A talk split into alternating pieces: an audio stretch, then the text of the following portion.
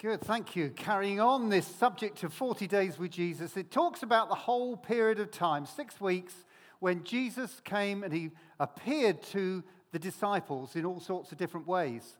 And uh, do, do, you know the, the, the, game you play with, uh, with children?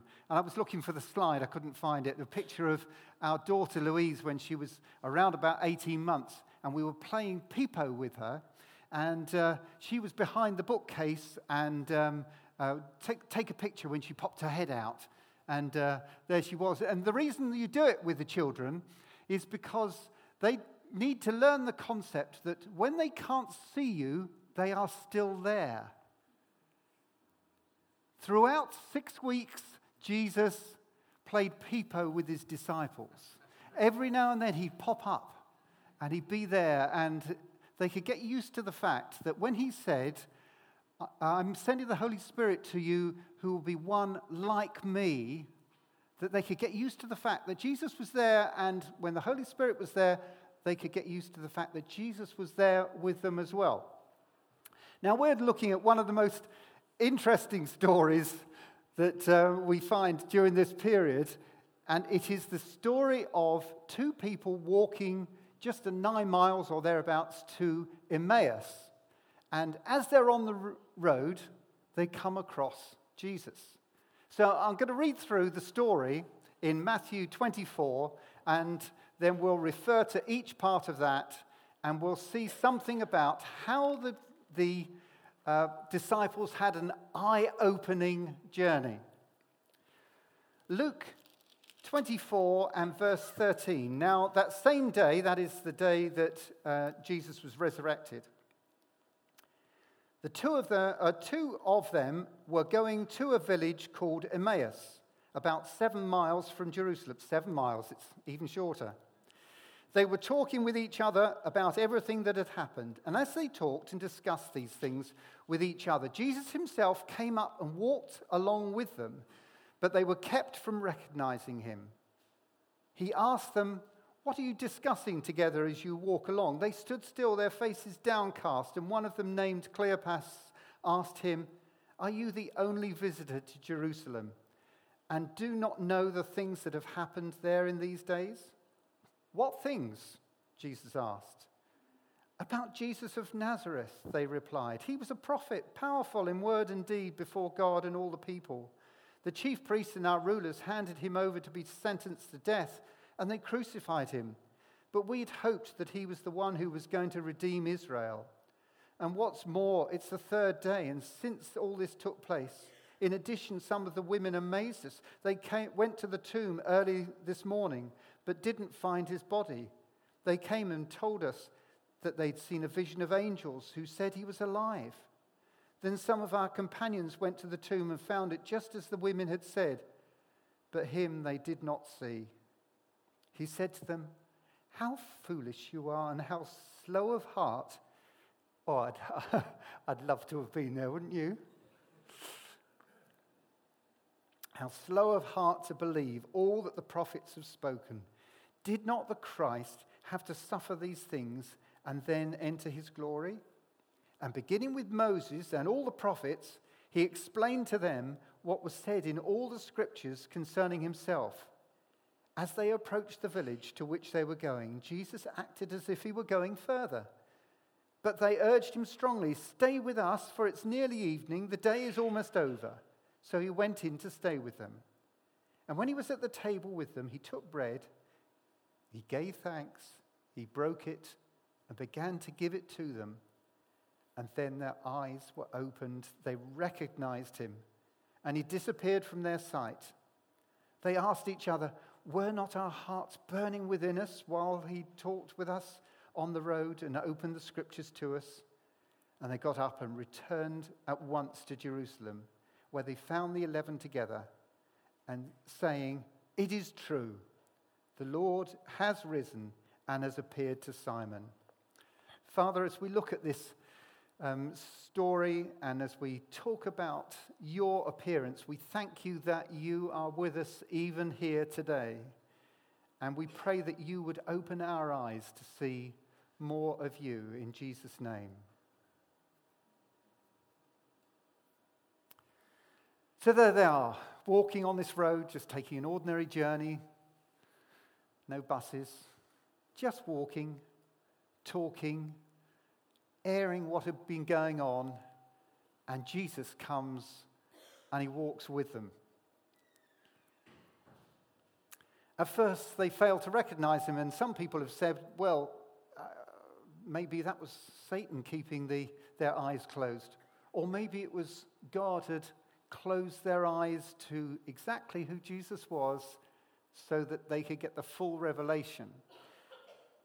And you notice that Jesus doesn't go in and he doesn't say straight away, I'm Jesus. He allows them to get the revelation, the understanding of who he is. Now, our vision today, spiritual vision, can be blurred by various things. And we're going to look at three things. And just to really encourage you, they are despair and doubt and disappointment. But actually, we'll come to the reason why we can see him more clearly in a moment and how we can do that. I've just been reading a, a, a book, and uh, Elaine's just started on it, by Nabil Qureshi, and it's, it's called Seeking Allah, Finding Jesus. If you get the opportunity and you want a good re- read, make sure you've got plenty of time to be able to read it, though, because it's difficult to put down. And it's a wonderful account of how he comes through uh, a Pakistani background of um, uh, Islam uh, to actually finding Jesus. And the point is that in the end, he sees what Jesus is like. He, see, he gets a, a sense of Jesus. Spiritually, his eyes are opened and is no longer blurred. As they talked and discussed with each other, Jesus himself came up and talked with them, but they were kept from recognizing him. What stops us from seeing who Jesus is, of connecting with Jesus spiritually? It says, they stood still, their faces downcast. Now, you may not be going through despair in your own life, or maybe you are. But whatever your situation, Jesus doesn't come crashing in, he comes alongside and presents himself as the one who can help us in that situation. There was a real sadness, a deep sadness about them at that time because they'd been seeing Jesus crucified, but they hadn't really seen the truth of his resurrection. They'd seen the downside and not the upside. And maybe that's the situation you're in. You're seeing the downside of your life and you can't see the upside at the moment. Well, hold on. Jesus is with you, and we'll see more of how we get out of that in a minute.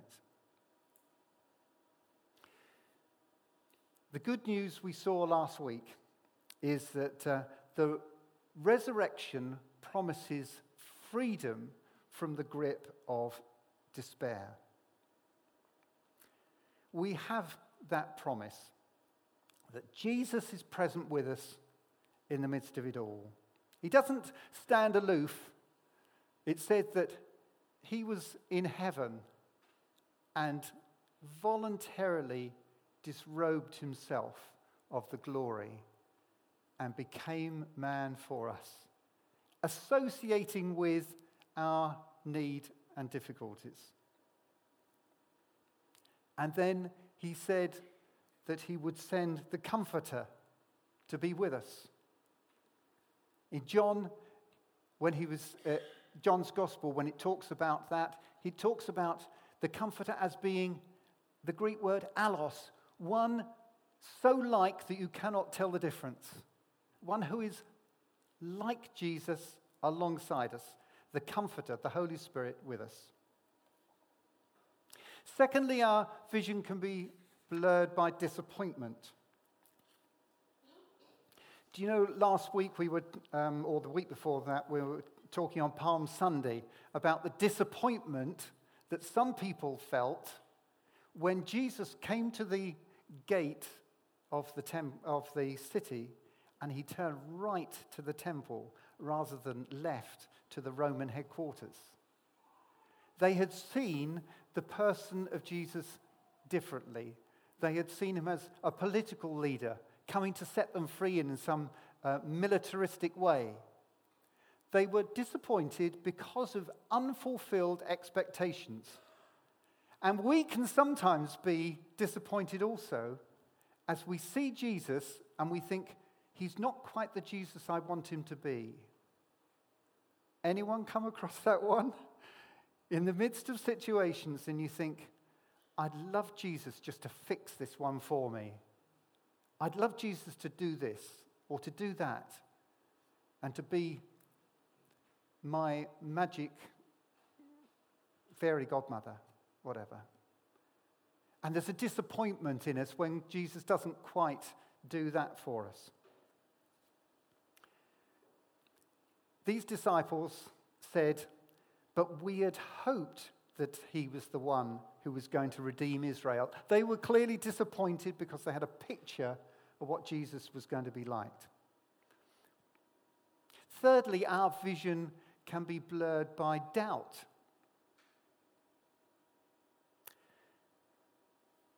It says in, the, in this passage, in addition, some of our women amazed us. They went to the tomb early this morning but didn't find his body.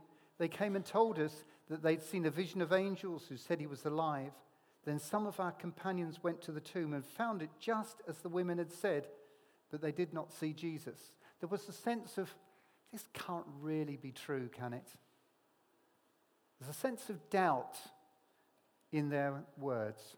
In spite of the reports of an empty tomb and the angels, Jesus really was alive. But their doubt blurred their vision of that. They couldn't quite see it at that point. Thankfully, we can move on from uh, doubt and uh, disappointment and despair and see an answer. First of all, a little story of a person called Rose Crawford who lived um, uh, just a, a, few years ago, and at the age of 50, uh, she went to have some help because she was blind in both eyes. And the, uh, the surgeon said, We can do something about that. And he rectified the issue, and she was then able to see perfectly well, having never seen before, because they were able to cure the issue. Isn't that wonderful? There's one thing that's just a little bit sad about the story, and that is that they developed the technique 20 years before that.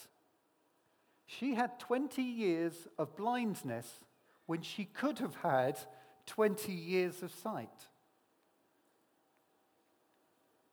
It was only that she had just figured out, she just got it sorted out in her mind from what she had heard that there was a possibility she'd be able to see.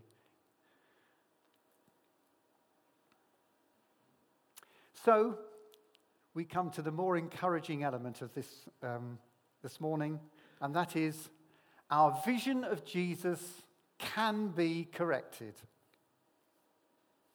This is the wonderful news that's contained in this story. Firstly, we should note the context. Throughout these 40 days, Jesus appeared first of all to Mary, and then to few disciples, and then to 11 disciples in a room, and then to uh, 12 when Thomas was there as well, um, and then to, um, no, actually, it was 11 when Thomas was there, wasn't it? Get it right. Two on the road to Emmaus. Sometime he appeared to 500 people at one time. So there were all sorts of different contexts in which Jesus appeared. And that for us, there are also different ways in which He can perform surgery on our eyes in order that we can see clearly. Now, the first of those is the scripture. And you think, I've never seen him with a black Bible before. He's always had a red one with his name on the front. Well, it's true. It's in for the um, repair up in um, the bookbinders up in Winchester because it's got worn out again. And I'd really love to know that your Bible gets worn out, not because you abuse it, but because it's well used. What I'd love to do is to have a transcript of that seven mile encounter of the disciples with Jesus. Because there they learnt something about Jesus from the Old Testament scriptures. Now we've got the Old Testament scriptures, they've been around for 400 years in their completed form by the time that Jesus came on the scene. So they were thoroughly familiar with it. The scriptures were there, but what Jesus did was he applied those scriptures in a way that gave them understanding. As we come to the scriptures looking for understanding of our circumstances and of who Jesus is and how he works in, in our lives, then the Holy Spirit comes to interpret that word to us but first of all, we've got to do something. Pick up the Bible, open it up, read it. Or as um, uh, my kids have been doing, playing it on um, audio tapes when you're try- driving from one place to the other. Phil used to do that, didn't he? Phil Lashem often does that. So, whatever way, let the scriptures come to you so that you can hear them. And in that way, God can speak to us. Jesus said to them, How foolish you are, and how slow to believe all the prophets had spoken. Did not the Messiah have to suffer these things and then enter his glory? And beginning with Moses and all the prophets, he explained to them what was said in all the scriptures concerning himself.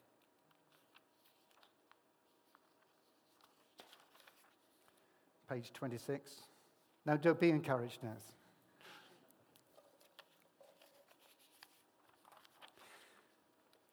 Just um, for those who are not familiar with the scriptures or you've not really come across how to get into the scriptures, the Old Testament scriptures go up to where it says New Testament.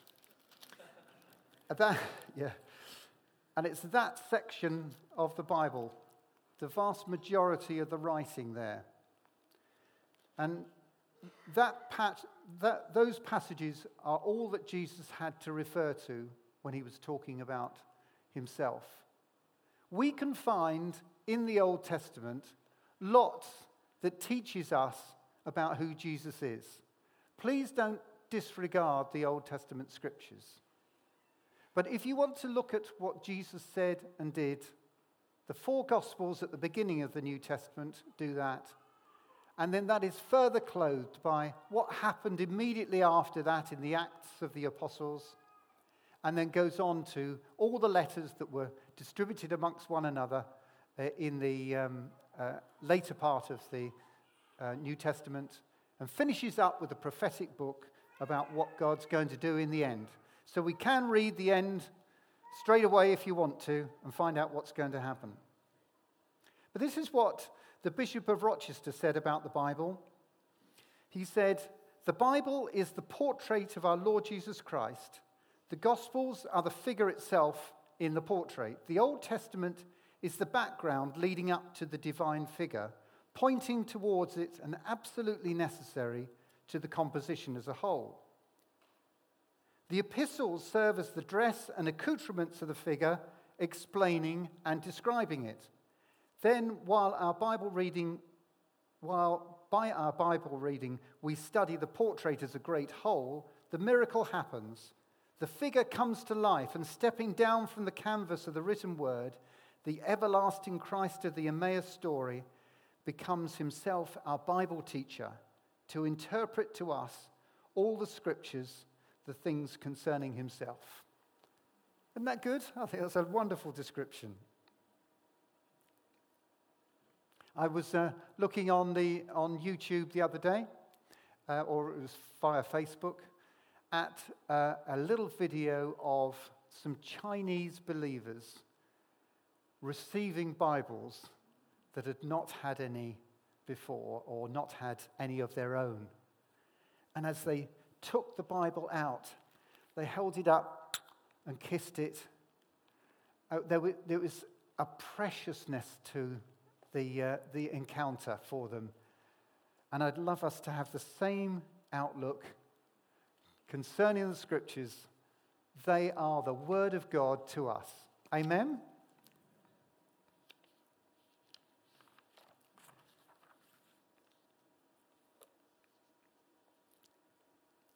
Then it says in Luke 24 32, we were not our hearts burning within us while we, he talked with us on the road and opened the scriptures.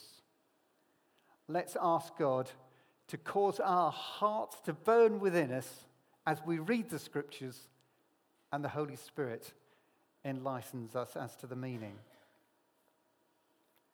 There's a second thing here, and that is that helps us to see things more clearly, and that is the presence of Jesus. There's an alarming point in this story where Jesus makes as if to go on when he gets to Emmaus, and you think, oh, they're going to miss out. But they don't. They say, come on in, come in to be with us and to take a meal with us. Stay the night before you carry on your journey. And uh, there is something in that for us also to learn concerning the presence of Jesus. We can have the presence of Jesus, but not really welcome him in, welcome him to us. There is a, a, a passage in Revelation 3 that talks about a door. And the door is needing to be opened. And Jesus makes a promise if you open the door, I will come in and eat with you and you with me. Let's make it personal. And then the encouraging thing is you go into chapter 4 and it talks about an open door. And the open door looks into heaven and gives us a revelation of the presence of God ever so important, our second point here, that we open ourselves to the presence of God.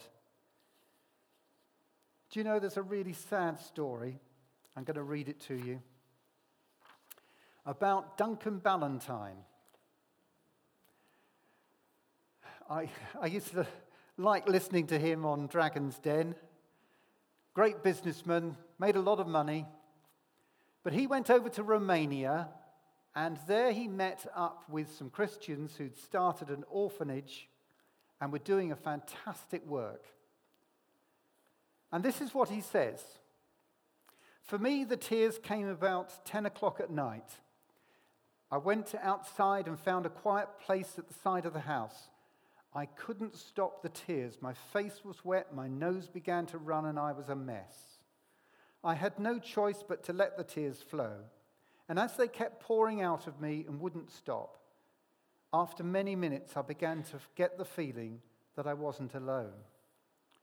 It was there that God said, Hello. I felt that I'd been consumed by his presence, that something had completely shrouded and taken hold of me. It was unmistakable. I knew who had come, and I also knew why. It, it wasn't a spiritual, vague sort of thing, it was a Christian thing. And I felt I was being told, You've arrived. Join the faith. Be a Christian. This is it. It was profound. And I stood there, stunned, considering the offer and thinking about what it would mean. I knew I wanted to keep on making money. I knew I wanted to carry on doing all the things I wasn't proud of. I knew I was never going to be this totally Christian guy going to church on Sundays. So I said, No, I'm not ready. And God said, Okay, and disappeared. That is his own words in his autobiography. How tragic is that to meet with the risen Christ and to say no? For us, it's important that as we meet with Christ, in every way we say, Yes, Lord, come on in. I want to eat with you and you with me. The last one is this we meet with Christ as we break bread together. It's very easy to come into the routine of communion, take a little bit of bread, take a bit of the wine or juice, and just pass on without really taking hold of the presence of Christ there. See what happens when the disciples broke bread with Jesus. When he was at the table with them, he took the bread, he gave thanks, he broke it, and then gave it to them. Then their eyes were opened and they recognized him. And he disappeared from their sight. There is a contrast here with the first meal in the Bible where there is disobedience. Eve gives Adam some of the forbidden fruit. They both ate, and their eyes were opened.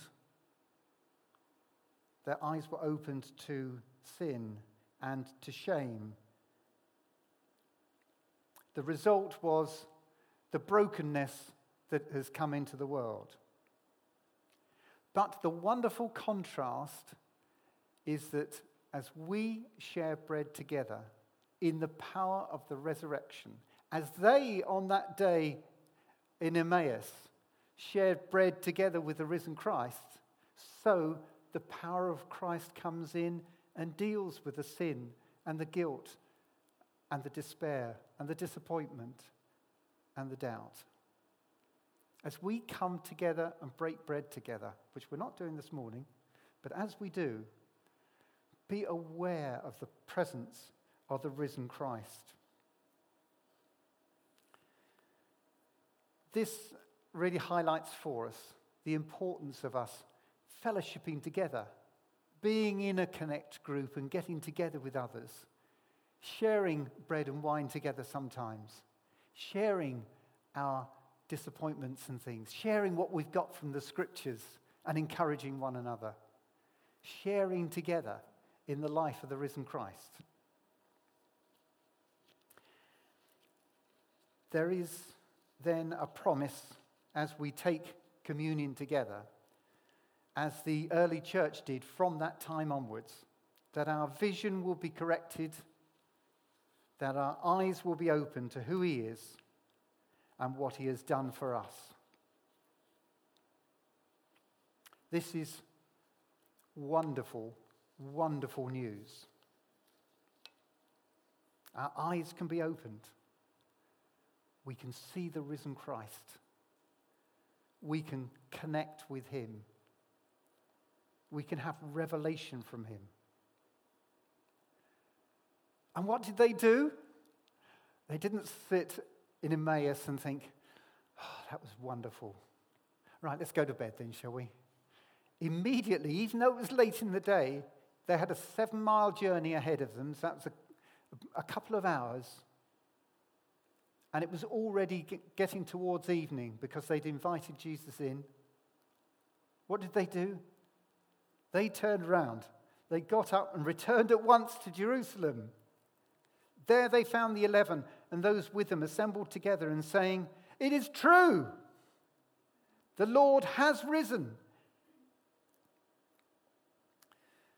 And the two of them told what had happened on the way and how Jesus was recognized by them when he broke the bread. Isn't that wonderful? That at one point uh, at Jerusalem, the 11 are seeing Jesus And then on the Emmaus Road, they're seeing Jesus. And they're encouraging one another as they get together. But for us, the story is ongoing. We've got those little leaflets that we can give out to people saying, Freedom Church are meeting on the 17th for their big launch. Why don't you just take a few of those to some people that, that you've seen quite a few times but never really talked to a great deal? So, here, come and see what goes on and what's happening. Or perhaps to someone you've known for a long time and say, would you like to really see Jesus, to know Jesus, for him to be real to you? The story of this ends with the revelation bubbling out of them and then being part of the church where daily people were getting saved. Where only a few weeks down the line, after the uh, uh, man is raised at the beautiful gate, there are 5,000. That happened because they were just spilling over with what Jesus had done. So, shall we pray now that we have an encounter with the risen Christ that makes a difference for our lives? Let's pray. Thank you, Lord Jesus, that you didn't just sit in heaven and look down on our difficulties and trials, but that you emptied yourself, that you became one of us, that you lived amongst us, you showed us a perfect life, and then you died for us in our place. Thank you, Lord Jesus, that you didn't stay dead, that you rose from the dead and you ascended into heaven where you live to intercede for us until you return. Lord Jesus, we thank you for all that you've done for us. Thank you, Lord, that you speak to us through so many different ways. We thank you, Lord, that you can correct our vision, clarify our vision, that we can see you. Lord, we want our blurred vision to be corrected, that we might be able to see you, the resurrected Lord, working amongst us. Lord Jesus, we ask you, Lord, in the midst of our fellowship with one another, in the midst of our talking with one another, in the midst of our reading the scriptures, in the midst of our worship, that you would manifest yourself so much amongst us that we would get to know you better and be able to tell others of the great things that you have done. We ask this in Jesus' name. Amen. Now, if this has raised things for you, if you've never come to that place of saying, I want Jesus to be my Lord, then please come and ask for help. We'd be glad to help. If there is something of despair or disappointment or doubt going on in your mind and you want some prayer today, there are people with yellow lanyards that will help you and the leaders and maybe a friend that you could uh, that could help you today come to a better place of enjoying the presence and the person of Jesus. Amen.